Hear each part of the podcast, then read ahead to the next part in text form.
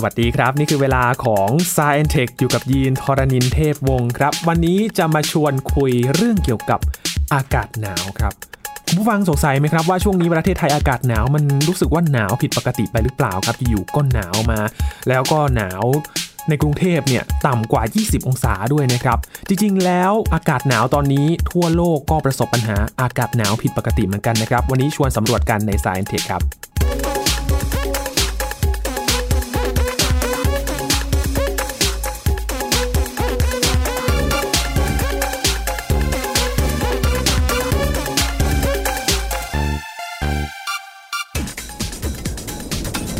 ตอนรับตอนนี้ด้วยลมหนาวหนาวจริง ๆ นะครับ ช่วงที่เราคุยกันอยู่เนี่ยเป็นสัปดาห์ที่ประเทศไทยตอนบนนะครับเผชิญกับอากาศหนาว แต่อาจจะไม่ได้หนาวกับลมที่เราได้ยินขนาดนี้นะครับ แต่ว่ารู้สึกได้ว่าอากาศหนาวจริง ๆ ครับ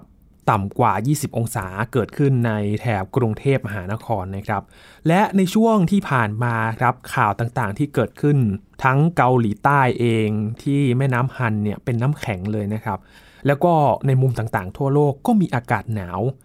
ซึ่งตั้งข้อสังเกตได้ว่ามันหนาวผิดปกติไปหรือเปล่าครับ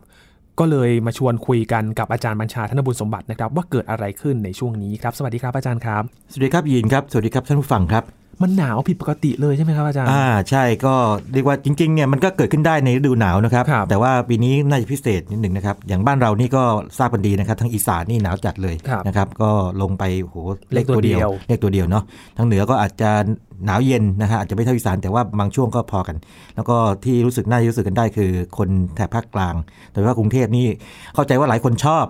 หลายแอบดีใจหลายนะคครับนชอบใช่ใช่แต่ว่าก็มีบางคนตั้งข้อสังเกตมันผิดปกติหรือเปล่าเพราะว่ามันใช่เป็นแบครับบนี้แล้วมาลงมาหลายรอบนะครับทีนี้ในบ้านเราเนื่องจากยังไม่มีงานวิจัยรองรับชัดๆนะครับแต่ว่าจะยกกรณีที่เรียกว่ามีงานวิจัยศึกษามาชัดเจน แล้วก็กรณีที่มันมันเกิดชัดๆอย่างเช่น กรณีที่สเปน ซึ่งเกิดพายุฤดูหนาวขึ้นมานะครับแล้วก็ผมลองค้นข่าวดูเนี่ยพบว่ามันเกี่ยวพันกันกับทางแถบทางเกาหลีด้วยเหมือนกันนะครับด้วยคำวิชาการที่เดี๋ยวจะขยายความในรายกาครรับทีนี้ทางทางสเปนนี่เราคงทราบดีนะฮะว่ามันเริ่มตั้งแต่ประมาณสักต้นเดือนมกราคมแล้วนะคครัรับบวันที่ 5 นะครับอืมพายุฤดูหนาวมานะครับตัวชื่อมันคือ Filomena Filomena นี่ขอรากศัพท์ชื่อนิดหนึ่งนะฮะน่าสนใจเหมือนกันนะฟิโลเนี่ยแม้ว่าเขาสะกดด้วย F I L O เนี่ยแต่ว่ามันคือคำเดียวกับคำว่า philosophy อะไรพวกเนี้ยฟิโลที่แปลว่ารักความรักฟิล P H I L O ไงรักความรักความครับชอบมิน่านี่คือความแข็งแกร่ง strong ครับนะครับคือมันเป็นความรักหรือเพื่อนนะครับครับของความแข็งแกร่งชื่อตัวรากศัพท์ชื่อกันแบบนั้นอ๋อนะครับและเป็นชื่อที่ตั้งโดยสเปน ทีนี้ถ้าเราดูอย่างนี้ฮะทางยุโรปเนี่ยนะครับ เวลาเขานับพวกฤดูกาลของพายุเขาเรียกพายุลมนะวินสตอมคำนี้น่าสนใจเหมือนกันนะครับว่าทำไมเขาใช้คำนี้นะ European Windstorm เนี่ยนะซีซั่นเนี่ยเขานับตั้งแต่ปีที่แล้วคือวันที่ 1 กันยายนครับมาจบเอาล่วงหน้าคือวันที่ 31 สิงหาคมของปีนี้นะครับ ทีนี้ถ้านับตั้งแต่ 1 1 กันยายนของปี 2020 มาเนี่ยจนถึงกรณีที่เราคุยกันอยู่ประมาณกลางเดือนมกราคมนี่นะครับครับฟิโลมิน่านี่เป็นลูกที่ 8 นะครับเป็นพายุลูกที่ 8 แล้วนะในครับช่วงนี้ครับแต่ว่าเป็นลูกที่เรียกว่ามันมันส่งผลรุนแรงมากในแง่ที่ว่ามันทำลายสถิติของที่สเปนไปเลยนะครับเรียกว่าในแง่ของความหนาวเย็นใช่ไหมฮะครับอุณหภูมิติดลบ 35.6 ลบ 35.6 องศาเซลเซียส35.6เลยนะคือครับคือของบ้านเรานี่ 10 กว่าองศาหรือเลขตัวเดียวนี่เราก็โอ้ตื่โหนเต้นแล้วนะครับตื่นเต้นมาก ของเขานี่สมมติถ้าเกิดลบประมาณลบ5ลบ6ลบ10เราก็ครับโอ้ยก็เมืองหนาวอย่างนี้นี่แต่ลบ 35.6 นี่ไม่ธรรมดานะครับ เพราะมีรายงานที่สเปนนะครับ ก็เกี่ยวข้องกับโควิด -19 มันเป็นอุปสรรคทำให้การขนการส่งขนวัคส่งซีนใช่ใช่หน่วงเลยอันนี้ก็ลำบากมันเลยเลยมันเลยซ้ำซ้อนเป็นเรื่องที่ไม่ดีเท่าไหร่นะครับแล้วก็พายุหิมะเนี่ยก็ทำให้หิมะเนี่ยนะครับสูงถึงประมาณ 2 ฟุต 2 ฟุตนี่ก็จริงๆก็เข้าใจไม่ยากเนอะไม้ครับฟุตเนาะ2ฟุต หรือว่าจะนับเป็นเซนติเมตรก็61เซนติเมตรครับครับซึ่งสูงที่สุดในตั้งแต่นับตั้งแต่ปี 1971 ซึ่งตอนนั้นเนี่ยเดือนมีนาคม 1971เนี่ยนะครับที่กรุงมาดริดเนี่ยนะครับก็สูงประมาณสัก 20 เซนเองไม่ถึงฟุตนะครับอืมแต่ถ้าเกิดว่าเป็นในเขตรอบๆเมืองเนี่ยก็ประมาณสัก 1 ฟุต 30เซนติเมตรครับนะครับก็ปีนี้ก็หนักเลยนะครับหนักเลย แล้วก็แถมยังมันยังลามไปถึงทางแถบอื่นด้วยนะครับ ไปทางกรีกทางอะไรด้วยพายุลูกนี้นะครับครับลองมาดูการเกิดมันก่อนนิดหนึ่งไหมครับยินครับเกิดจากอะไรครับครับอาจารย์ก่อนอื่นเลยนะครับ ผมขอให้ภาพกว้างก่อนเลยนะครับ เนื่องจากว่าบ้านเราเนี่ยเป็นเขตร้อน เราจะไม่คุ้นเคยกับคำว่าพายุฤดูหนาวใช่นะครับไม่ไม่ไม่มีคำนี้ครับไม่มีคำนี้ แต่ว่าพายุฤดูหนาวเนี่ยมันจะเกิดในแถบเขตอบอุ่นนะครับเรียก winter storm ทีนี้พายุฤดูหนาวคืออะไร เอาภาพกว้างก่อนพายุฤดูหนาวคืออย่างนี้ เป็นเหตุการณ์ที่ว่าสุดขีดนะครับถ้าหากว่าไม่เป็นหิมะก็จะมีอย่างอื่นอีกอย่างเช่น อาจจะเป็นฝนน้ำแข็งเดี๋ยวจะขยายความคืออะไรนะครับแล้วก็ฝนเยือกแข็งนะครับคือบ้านเรานี่จะคุ้นเคยคำว่าหิมะดีนะฮะเพราะมันเป็นเกล็ด ผลึกน้ำแข็งตกลงมาอย่างนี้เป็นต้น ทีนี้ตัวปัจจัยมันจะเป็นอย่างนี้ก่อนนะครับ ก่อนอื่นเลยคือต้องมีความชื้น แน่นอนว่าถ้าคุณมีหิมะนี่หิมะคือน้ำใช่ไหมน้ำครับน้ำแข็งต้องมีความชื้น ต้องมีอากาศที่หนาวเย็นจัดนะครับซึ่งอันนี้ในบ้านเราไม่มีกันตรงนี้ไงความชื้นเนี่ยมีอยู่แล้วมันก็เลยไม่มีหิมะแล้วก็ต้องมีมีกลไกที่จะทำให้ความชื้นเนี่ยนะครับมันขึ้นสู่ในระดับสูงกลายเป็นเมฆทีนี้หลักการคืออย่างนี้ครับหิมะเนี่ยนะครับตกมาจากเมฆเป็นผลึกน้ำแข็งนะครับแต่ว่าตกลงมามันอย่างนี้ครับตัวมันเองเนี่ยนะครับ ถ้าเกิดเราไปดูตัวเดี่ยวๆมันเลยเนี่ยนะครับมันเป็นผลึกหิมะคือเป็นผลึกน้ำแข็งรูปหกเหลี่ยม หลายคนอาจจะเคยเห็นในในภาพในอินเทอร์เน็ตเนาะเราเคยที่เป็นรูปคุยหกันกด้วยเหลี่ยมนะฮะเป็นหกเหลี่ยมใช่หกเหลี่ยมแล้วก็มีมีหลายรูปทรงเลย แต่นี้เวลามันตกลงมาเนี่ยนะครับมันไม่ได้ตกมาเป็นเดี่ยวๆอย่างนี้มันมักจะเกาะกันนะครับเกาะกันแบบว่าผลึกหิมะหลายผลึกเนี่ยเกาะกัน เป็นเขาเรียกว่าเกล็ดหิมะ ซึ่งถ้าเป็นผลึกเนี่ยเขาเรียก snow crystal ครับ crystal คือผลึก แต่ถ้าเกิดว่ามันหลายๆผลึกมาเกาะกันเนี่ยเขาเรียกเกล็ดหิมะคือ snowflake อ่า snow เราลองคิดถึงเขาคอนเฟลกก็ได้ นึกออกไหมครับ flake flake คือว่าเป็นเกล็ดเกล็ดเป็นลงมาเกล็ดตกลงมาอย่างนี้นะครับ ทีนี้ถ้าเกิดว่าอย่างนี้ตั้งแต่ฐานเมฆลงมานะครับจนถึงพื้นดินเนี่ยนะครับอุณหภูมิติดลบตลอดเลย เกล็ดหิมะเนี่ยมันก็ตกลงมาโดยที่ไม่ละลายถูกไหมครับครับมันก็ตกลงมาลงมามาสะสมสะสมแบบกันอ่าอย่างนี้ก็เรียกว่าเกิดเป็นหิมะ ถ้าเกิดว่ามีมากๆ ก็เป็นพายุหิมะอืมนะครับแต่ทีนี้จินตนาการว่าอย่างนี้นะครับ จะเกิดอะไรขึ้นถ้าเกิดว่าตอนตกลงมาเนี่ยนะครับเป็นเกล็ดหิมะก็จริง หรือเป็นผลึกหิมะนะซึ่งอาจจะมีน้อยหน่อยนะครับ แต่ว่าอุณหภูมิที่ต่ำลงมานี่นะครับ มันอุณหภูมิมันอุ่นอุ่นขึ้นครับสิ่งที่เกิดขึ้นก็คือว่าตัวเกล็ดหิมะก็จะละลายไปบางส่วนใช่ไหมละลายไป หรืออาจจะละลายหมดในบางเกล็ดนี่นะครับละลายไปที่นี้สิ่งที่เกิดขึ้นคือว่า หากอุณหภูมิที่ใกล้ผิวพื้นเนี่ยมันเกิดเย็นขึ้นมาอีกอ่ามันมีเหตุการณ์แบบนี้ได้นะครับ สิ่งที่เกิดขึ้นก็คือว่า จากที่มันละลายไปนะครับกลายเป็นของเหลวเนี่ยนะครับบางส่วนเนี่ยมันกลับถูกแช่แข็งมา ทีนี้ถ้าว่ามันถูกแช่แข็งนานพอเนี่ยมันกลายเป็นเม็ดกลมๆเม็ดกลมๆก็คือเป็นเม็ดน้ำแข็งกลมๆอย่างนี้จะเรียกว่าเป็นสลีทหรือฝนน้ำแข็ง ก็จะเป็นคือรูปแบบหนึ่งเลย ใช่ใช่ลองจินตนาการว่างี้ในแถบเขตร้อนบ้านเราเนี่ยจะไม่รู้จักพวกนี้คือฝนที่ตกลงมาก็คือเป็นหยดน้ำครับแต่ว่าจินตนาการว่าสิ่งที่ตกลงมาแทนที่จะเป็นหยดน้ำมันเป็นเม็ดน้ำแข็งกลมๆป๊อกๆ เล็กๆนะครับครัตบกลงมาถ้าโดนพื้นก็ลงพื้นก็มันก็เด้งดึงดึงดึงอะไรอย่างงี้ครับเป็นเม็ดน้ำแข็งเลย อย่างนี้เรียกว่าฝนน้ำแข็งหรือ sleet นะครับแต่มันจะมีอีกแบบหนึ่งครับยีน อันนี้น่าสนใจกว่า อันนี้เนี่ยถ้าเล่าเป็นวิชาการเนี่ยเราจะฟังแล้วซับซ้อน แต่ยีนเคยกินนั่นไหมเคยกินเบียร์วุ้นหรือว่าโค้กวุ้นไหม อ่าโค้กวุ้นครับโค้กวุ้นเคยใช่ไหมบีเขาเขาทำยังไงนะยีนแช่เย็นจัดจัดเย็นจัดเนอะเอาออกมาแล้วก็เคาะบักเคาะปึ้งเป็นน้ำแข็งอ่าใช่ครับมันอย่างนี้ครับ เบียร์วุ้นหรือโค้กวุ้นเนี่ยเป็นอีกสภาพหนึ่งของเหลวนะครับ ที่อุณหภูมิเย็นจัดเลย คืออุณหภูมิติดลบนะเวลาไปช่อง freeze เข้าช่อง freezer ใช่ไหมแต่ว่ามันยังคงสภาพของเหลวอยู่อืม น่าทึ่งนะคือปกติเราเรียนกันมาว่าถ้าน้ำหรือว่าของเหลวเนี่ยนะครับจุดพวกเยือกแข็งพวกน้ำเนี่ยอ่าเลยต่ำต่ำกว่าศูนย์องศาเซลเซียสเนี่ยมันกลายเป็นน้ำแข็งอันนี้ไม่จริงนะครับครับ ในกรณีที่มันลงมาช้าๆ ไม่ถูกกระเทือนเนี่ยนะครับมันสามารถติดลบได้อืมเช่นลบ10ลบ20องศาเซลเซียสหรือลครับไปลบถึงประมาณลบ40องศาเซลเซียส อันนี้เรียกว่าเป็นน้ำเย็นยิ่งยวด super cool water ทีนี้สมมุติว่าหิมะตกลงมา แล้วถูกทำให้กลายเป็นของเหลวคืออุ่นขึ้นใช่ไหมของเหลว แต่ว่า พอลงมาถึงระดับใกล้พื้นดินเนี่ยปรากฏว่ามันเจออากาศเย็นจัดติดลบ หยดน้ำนั้นเนี่ยนะครับมันก็กลายเป็นหยดน้ำเอ่อเย็นยิ่งยวด คืออุณหภูมิติดลบแต่ยังเป็นของเหลวอยู่ แต่พอมันตกกระทบกับกิ่งไม้ หรืออะไรก็ตามเนี่ยนะครับหยดน้ำเนี่ยมันก็กลายเป็นน้ำแข็งทันทีอืมแบบนี้เรียกฝนเยือกแข็งครับนะครับดังนั้นคำว่าพายุฤดูหนาวเนี่ยนะครับความหมายโดยนิยามมันคืออย่างนี้เลยหมายถึงว่า มันเป็นพายุที่หลักๆ คือ หากว่าไม่เป็นหิมะครับก็อาจจะเป็นฝนน้ำแข็งเมื่อกี้ที่บอกเป็นเม็ดๆหรืออาจจะเป็นฝนเยือกแข็งอืมนะครับหรือปนๆกันอยู่บางทีปนกันระหว่างหิมะกับฝนหรือฝนธรรมดาก็มีเหมือนกันอ่าหรือฝนเยือกแข็งก็มีปนๆกันแบบนี้นะครับทีนี้แม้แต่หิมะเองเนี่ยนะครับอันนี้ให้ข้อมูลเลยเผื่อว่าเราไปอ่านข่าวแล้วจะนั่นเนื่องจากคนไทยนี่จะไม่คุ้นเคยพวกไอ้พวกนี้เนาะครับโดยเฉพาะพายุเนี่ยนะครับถ้าตกลงมาเบาๆลองนึกถึงแบบว่าหิมะที่ตกมาเบาๆ แล้วก็สะสมที่พื้นนิดหน่อยน้อยมากเลยนะครับ ไม่มีอะไรเนี่ยเรียก snow flurry อันนี้ก็ไม่อันตรายอะไร แต่ถ้าตกลงมาเรียกว่าเหมือนฝนตกกันเนาะครัลงมาพอสมควรเนี่ยเรียก snow shower shower นี่เราอาจจะคุ้นเคย shower นี่มันเหมือนกับเราอาบ take shower อาบน้ำอาบน้ำใช่ลงมาแล้วแต่ความหนักเอา แต่ว่า snow shower เนี่ยหัวใจมันคือว่ามันทำให้เกิดการสะสมที่พื้นได้อืมนะครับสะสมที่พื้นได้ทีนี้ถ้าเกิดว่ามาแบบเหมือนกับลองจินตนาการถึงลม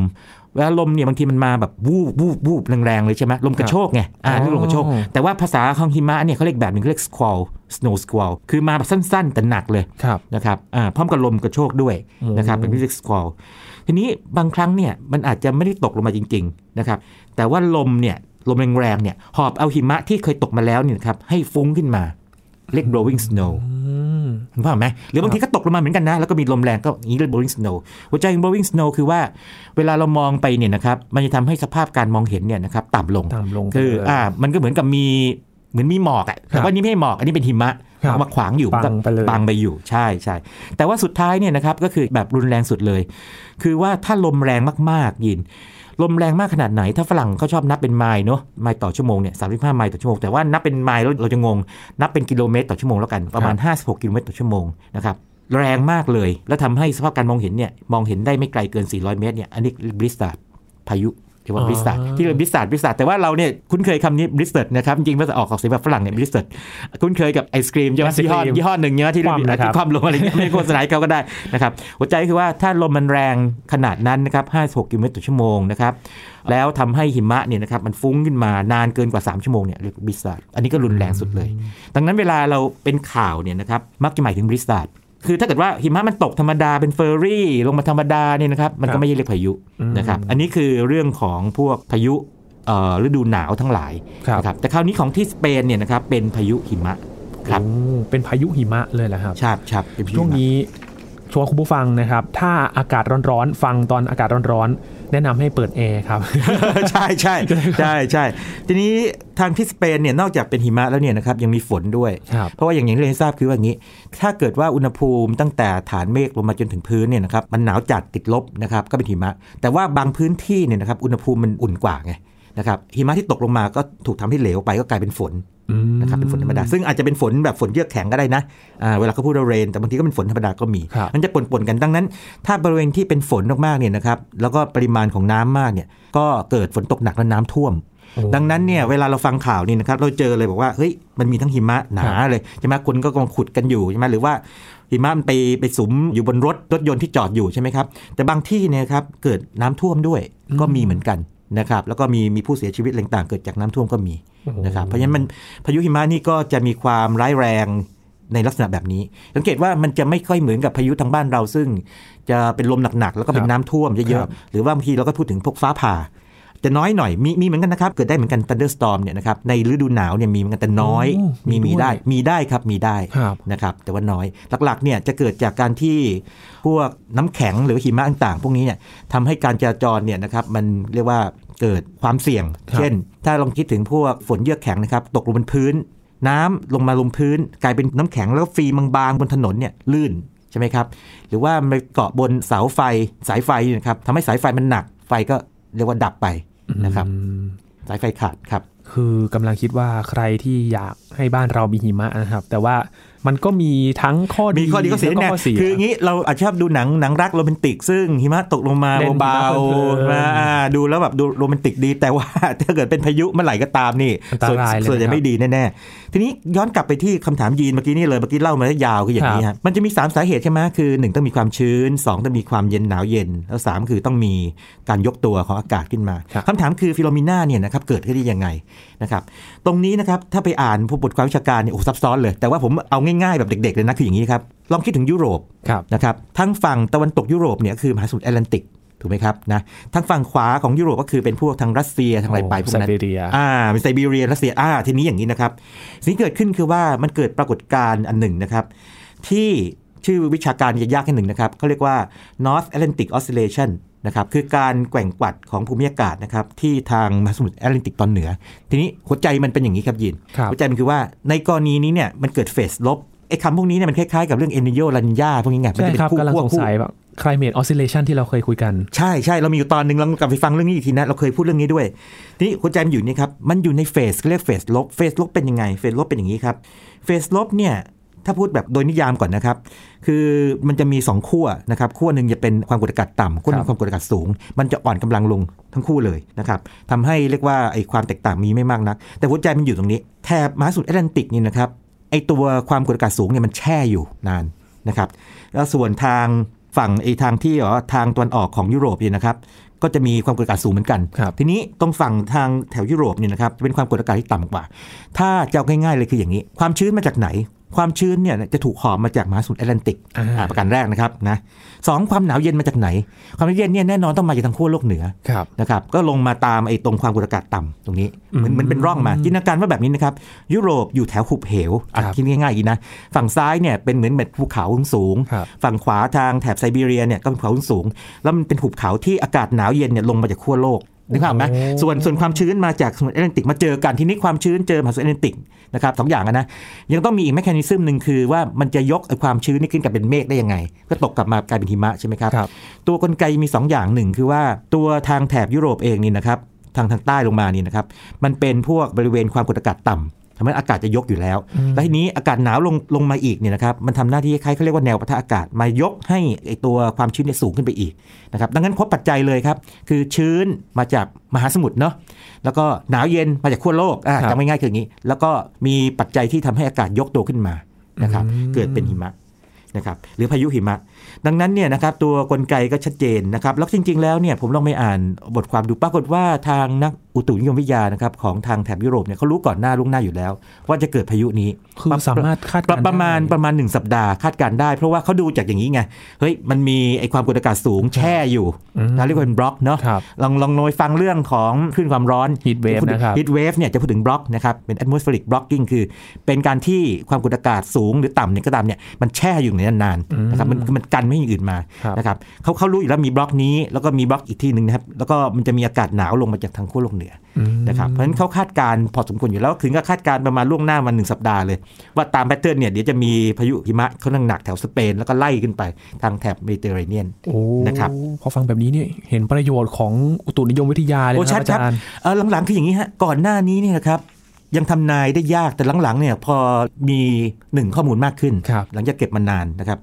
สองคือความรู้ทางทฤษฎีดีขึ้นนะครับแต่สามที่สำคัญก็คืออย่างนี้ไอ้คอมพิวเตอร์มันประมวลผลได้ได้แม่นยำขึ้น เพราะฉะนั้นมันมันสามอย่างองค์ประกอบเนี่ยแล้วนักอุตุนิยมวิทยาก็เลยแบบเก่งขึ้นด้วย ก็คือว่าใช้ข้อมูลที่มีอยู่บวกกับไอ้ทฤษฎีที่มีแม่นยำขึ้น บวกกับการคำนวณต่างๆ บอกล่วงหน้าได้เลย หลังๆนี้เราจะเห็นไหมฮะอย่างแอปบนมือถือเราเนี่ยบางแอปทำนายล่วงหน้าไปประมาณสักสามสี่วันรู้เลใช่ยไหมว่าเกิดอะไรขึ้นอาจจะแม่นไม่แม่นในอีกเรื่องนะ แต่ว่าส่วนใหญ่เนี่ยถ้าเกิดว่าใกล้ๆเนี่ยจะค่อนข้างแม่น แต่ถ้าไกลๆเกินประมาณ3าถึงหวันไปเนี่ยความแม่นก็ลดลงไปมากอืมนะครับโอ้โหอันนี้จริงๆแล้วก็พอรู้พอรู้กันอยู่ครับครับเป็นประโยชน์มากๆเลยนะครับ ที่เราจะ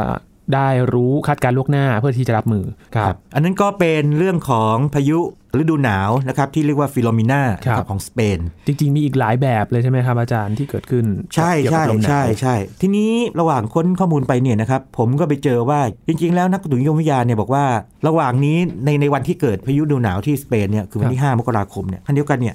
เกิดอีกปรากฏการณ์หนึ่งขึ้นมาด้วยนะครับ ซึ่งเป็นปรากฏการณ์ที่เรียกว่าน่าสนใจมากๆเลยนะครับ เพราะว่าเมื่อ 2 ปีก่อนเกิดปรากฏการณ์นี้ คืองี้มันเกิดเป็นระยะครับแต่มันมาเป็นข่าวเมื่อ 2 ปีก่อนตอนปี 2018 เพราะว่ามันทำให้เกิดความหนาวเย็นจัดมากเลย แทบทุกพื้นที่ในยุโรปเลยอืมนะครับ ปรากฏการณ์นี้ชื่อยาวนิดหนึ่งนะครับ sudden stratospheric warming ทีละคำแล้วกันนะครับซัดเด่นครับ sudden ก่อนก็คือโดยฉับพลันอ่านนะครับ อ่า warming ก่อน warming เนี่ยง่ายอุ่นขึ้นอุ่นขึ้นอ่า stratospheric อันนี้เกี่ยวกับชั้นบรรยากาศชั้น stratosphere ครับนี้พอพูดงี้ปั๊บนี่คนเงินงงๆ แล้วชั้นไหนวะชั้นไหนอะอ่าเอางี้นะครับ พื้นผิวโลกเรานะครับนะ สูงขึ้นไปประมาณ 10 กิโลเมตร โดยประมาณครับจนถึงประมาณ อันนี้คือชั้นที่เรามีเมฆนะครับมีฟ้าผ่ามีลมต่างๆ ที่เราอยู่เนี่ยเรียกว่า troposphere ครับเป็นชั้นที่เราอยู่อาศัยใกล้เราที่สุดละอ่านะครับหรือว่าเราเรานั่งเครื่องบินก็อยู่ในชั้นนี้อ่านะเราชั้นนี้นะครับครับชั้นนี้ไป troposphere นี่คือชั้นที่ยิ่งสูงยิ่งหนาวโดยเฉลี่ย สังเกตว่าเวลาเราขึ้นภูเขานะอย่างสมมติว่าเราไปเที่ยวดอยอินทนนท์โอ้โหหนาวอาจจะหนาวถูกไหมครับครับนะการหนาวขึ้นยิ่งสูงยิ่งหนาวในชั้นนี้นะครับครับทีนี้พอไปถึงระดับหนึ่งปั๊บสิ่งที่เกิดขึ้นคืออย่างนี้ คราวนี้ สูงขึ้นไปนิดนึงเนี่ยนะครับมันจะไม่หนาวไม่ร้อนคืออุณหภูมิจะค่อนข้างคงที่ แต่พอสูงขึ้นไปอีกนะครับคราวนี้ยิ่งสูงยิ่งอุ่น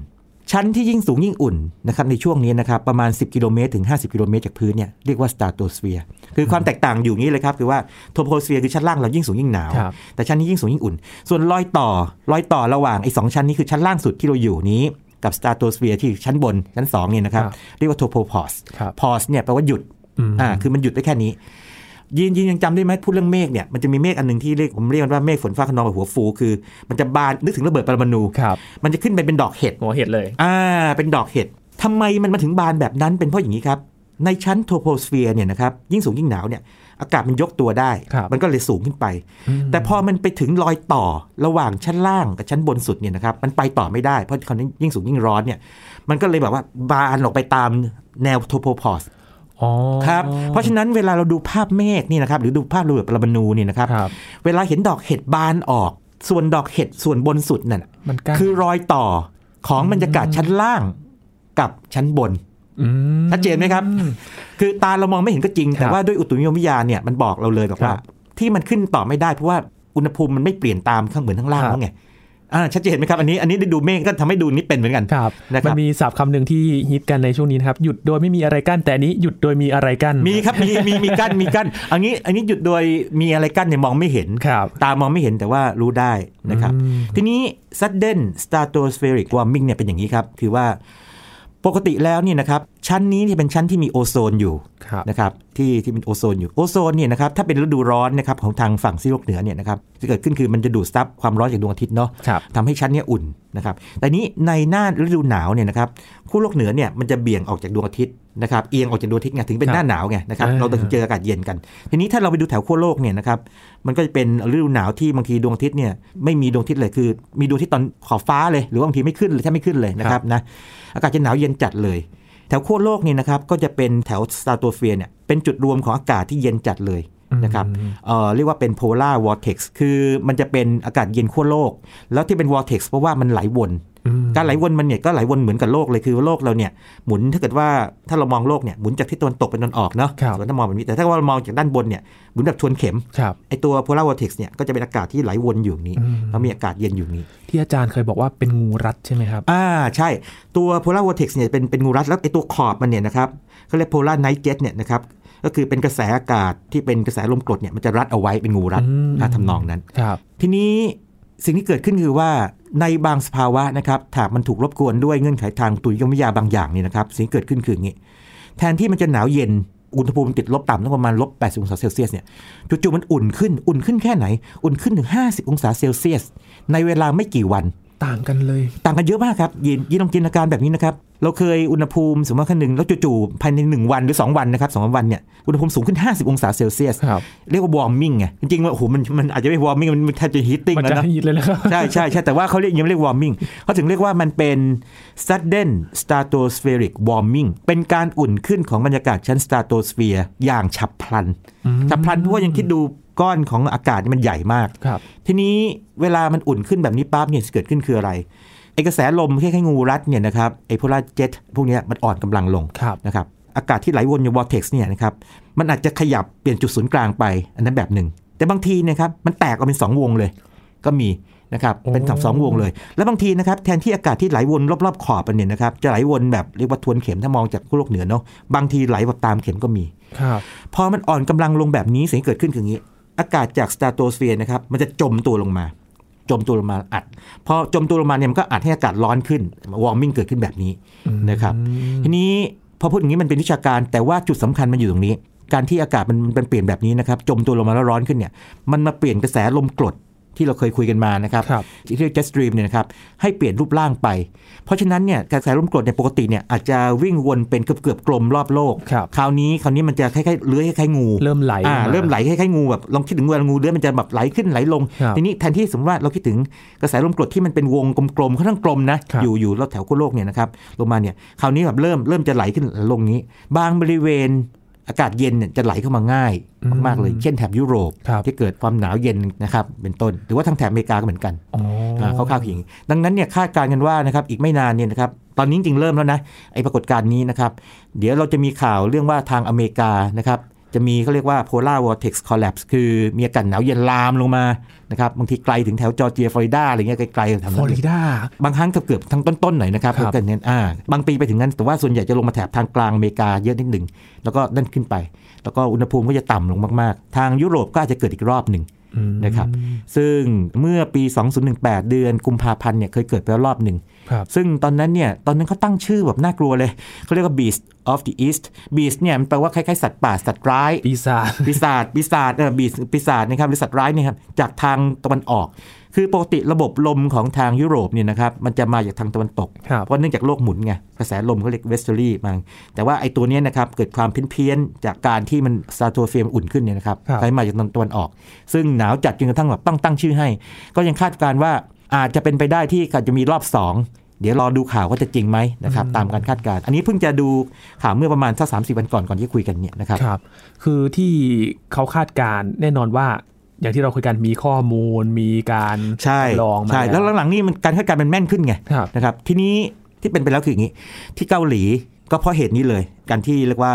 สตา t โ s สเฟียร์นี่นะครับ มันอุ่นขึ้นนะครับแล้วเกิดการเพี้ยนนี่นะครับ เย็นเย็นลงพร้อมกับทางยุโรป เรามาดูกันว่าทางยุโรปเนี่ยคราวนี้จะเย็นแบบนี้หรือเปล่า นะครับลองดูแบบนี้นะครับทีนี้ทางไทยเนี่ยผมเองยังไม่กล้าฟันธงเพราะว่ายังครับยังไม่เจอการศึกษา อาจจะมีนักวิชาการทำนะครับ เดี๋ยวถ้าเกิดค้นเจอนะคครัรับบหรือถ้าเกิดว่าใครที่มีความชำนาญเนี่ยอาจจะไม่ให้ข่าวในช่วงนี้ครับนะครับแต่ว่าให้ให้ดูเลยนะครับว่าเดี๋ยวทางอเมริกานะครับจะเกิดปรากฏการณ์หนาวจัดในช่วงประมาณสักไม่เกิน 1 เดือนจากเนี้ยนะครับแล้วก็ทางยุโรปก็พอๆกันนะครับครับเขาคาดการณ์ว่าอย่างนี้ ปกติการที่สตา t โ s สเฟียร์อุ่นขึ้นเนี่ยนะครับจะส่งผลอยู่ในช่วงประมาณสักสองสามสัปดาห์อืมทีนี้มันมันเริ่มเมื่อวันที่ 5 มกราคมครับงั้นถ้าบวกไปอีกวัน 2 สัปดาห์ 14 วันก็วัน 19อ่า19 20ประมาณนี้นะครับแต่ที่ไทยเนี่ยก็ชวนตั้งข้อสังเกตกันก่อนนะครับ อย่างอากาศที่เราเผชิญกันอยู่ขณะนี้เนี่ย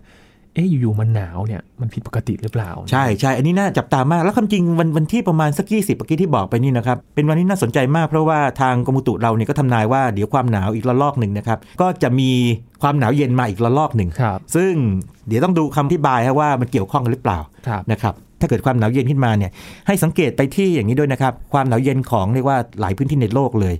นะครับทางเกาหลีใต้นี่หรือว่าทางเกาหลีนี่ไม่ต้องห่วงครับน่าจะหนาวอยู่แล้ว แต่ให้ดูทางยุโรปโดยเฉพาะอเมริกาด้วยนะครับถ้าเราหนาวเย็นอย่างนี้พร้อม ๆ กันเนี่ยความเป็นไปได้ที่มันจะสาเหตุเดียวกันเนี่ยก็มีมีอยู่ครับนะครับ แต่ก็ชวนตั้งข้อสงสัยหลายข้อเหมือนกันนะครับอาจารย์ใช่ใช่อย่างปีที่แล้วเนี่ยก็ทุบสถิติเป็นปีที่ร้อนที่สุดแล้ว และอยู่ๆปีนี้มันหนาวเนี่ยยังไงครับใช่อาจารย์น่าน่าสนใจมากคืออย่างนี้ครับ ปรากฏการณ์การอุ่นขึ้นของไอ้ stratosphere อย่างฉับพลันเนี่ยนะครับ มันจะเกิดโดยประมาณคือปีเว้นปีอืม นะครับคือใน 10 ปีเนี่ยจะเกิดประมาณสักสักหกครั้งครับตามสถิติเป็นแบบนั้นโดยประมาณนะครับคือเกินครึ่งมานิดหนึ่งนะครับอืมโอ้มันปีเว้นปี เพราะฉะนั้นก็อาจจะเกิดขึ้นได้ทีนี้ มันก็เลยกลายเป็นอย่างนี้นักอุตุนิยมวิทยาก็เลยบอกว่าอย่างนี้เอ่อเราพูดกันถึงเรื่อง global warming คือโลกร้อนเนี่ยนะครับเราก็จะคิดง่ายๆโอ้โหกลัว heat wave อะไรเปล่า แต่จริงแล้วอย่าลืมว่าโลกมันซับซ้อน นะครับมันมีความหนาวเย็นอยู่ที่ขั้วโลกอยู่ แล้วก็มนุษย์เนี่ยอาศัยอยู่ทางแถบขั้วโลกเหนือเป็นส่วนใหญ่ครับทางขั้วโลกใต้นี่จะมีแค่ทางออสเตรเลียแอนตาร์กติกาซึ่งไม่เคยมีคนอาศัยอยู่ จะมีแค่สถานีวิจัยพวกนี้ใช่ไหมครับแล้วก็ทางซีกโลกใต้หนึ่งอาจจะมีทางทวีปอเมริกาใต้ ซึ่งถ้าเกิดว่านับจำนวนปริมาณคนเนี่ยไม่เยอะนะครับเวลาพูดถึง climate change หรือว่า global warming เนี่ยนะครับผลของมันเนี่ยมันจะไม่ใช่แค่เรื่องอุ่นขึ้นร้อนครับขึ้นอย่างเดียวนะครับแต่ว่ามันเป็นการที่เกิดเรียกว่า extreme weather event คือ ปรากฏการณ์สุดโต่งสุดขีดทางฝนฟ้าอากาศ อย่างเช่น ร้อนจัดจัดๆหนาวจัดแล้งจัดจัดๆฝนตกหนักมากๆอะไรอย่างนี้เป็นต้นครับอืมแล้วก็ตามการทำนายคือถี่ขึ้น แต่นี้ให้ข้อมูลก่อนนิดนึงว่ากรณีของเจ้าการอุ่นขึ้นของ stratosphere เนี่ยนะครับแบบฉับพลันเนี่ยเป็นเรื่องปกติที่ต่อให้ไม่มี climate change เนี่ยนะครับไม่มี global warming เนี่ยก็เกิดขึ้นก็เกิดได้เกิดเป็นปกติอยู่แล้ว แต่ว่า climate change เนี่ยเขาจะทำนายว่าอย่างนี้ไอ้พวกเหตุการณ์ที่มัน extreme เนี่ยมักจะเกิดถี่ขึ้นมอย่างเช่นกรณี heat wave ต่างๆครับอันนี้คงต้องดูแบบ long term นิดหนึ่งนะครับครับตอนนี้ นอกจากจะตื่นเต้นกับอากาศหนาวชวนตั้งข้อสังเกตกันด้วยนะครัใช่ใช่ชวนจับตาด้วยครับ เราจะได้เข้าใจเพราะว่ามีคำถามเหมือนกันว่าเอ๊ะทำไมจู่ๆบ้านเราหนาวใช่ครับนะผมเองยังต้องบอกตรงๆว่า ถ้าอธิบายแค่ว่าก็มีความกดอากาศสูงลงมาจากแผ่ลงมาอะไรเงี้ยอันอันอันอันนั้นเป็นเป็นผลไงอันนั้นเป็นผลแล้วก็หนาวเราเนี่ยเป็นผลของผลอีกทีหนึ่งแต่ถามว่าทำไมแล้วทำไมปีเราไม่มีแบบนี้เนี่ย อ่าอันเนี้ยนี่คือสิ่งที่น่าค้นหา แล้วก็จริงๆอยากสนับสนุนให้มีงานวิจัยสำหรับคนที่ทำงานวิจัยด้านนี้เนาะครับอ่านะครับแม้แต่ไม่ว่าจะเป็นคนไทยหรือว่าชาวต่างชาติหรือร่วมมือกันเนี่ยนะครับ ดูว่าทางยุโรปกับทางอเมริกาเนี่ยเขาศึกษากันเยอะมากแล้ว ทางเราน่าจะดูว่าจริงๆแล้วเนี่ยสิ่งที่เกิดขึ้นในบ้านเราเนี่ยเป็นผลมาจากอะไรกันแน่นะครับอืมครับภาวะโลกร้อน climate change ที่เราคุยกันไม่ใช่แค่ร้อนอย่างเดียวแล้วนะครับคุณผู้ฟังร้อนร้อนหนาวหนาวๆเลยก็ว่าได้ร้อนหนาวๆใช่ใช่แล้วบางทีก็แรงด้วยนะครับแล้วก็ครับฝนก็มีด้วยนะครับครับเห็นชวด้นวยจับตาต่อไปแล้วยังมีปรากฏการณ์ที่เราจะต้องมา ชวนคุยกันอีกหลาย ๆ รอบเลยนะครับครับ เดี๋ยวคงจะจับตาดูเรื่องนี้ไปฤดูหนาวเราเนี่ยจะสิ้นสุดประมาณสักอาจจะประมาณสักกลางๆกุมภาพันธ์ครับนะครับเพราะฉะนั้นเรื่องนี้คงต้องคุยกันไป บวกกับเรื่องฝุ่น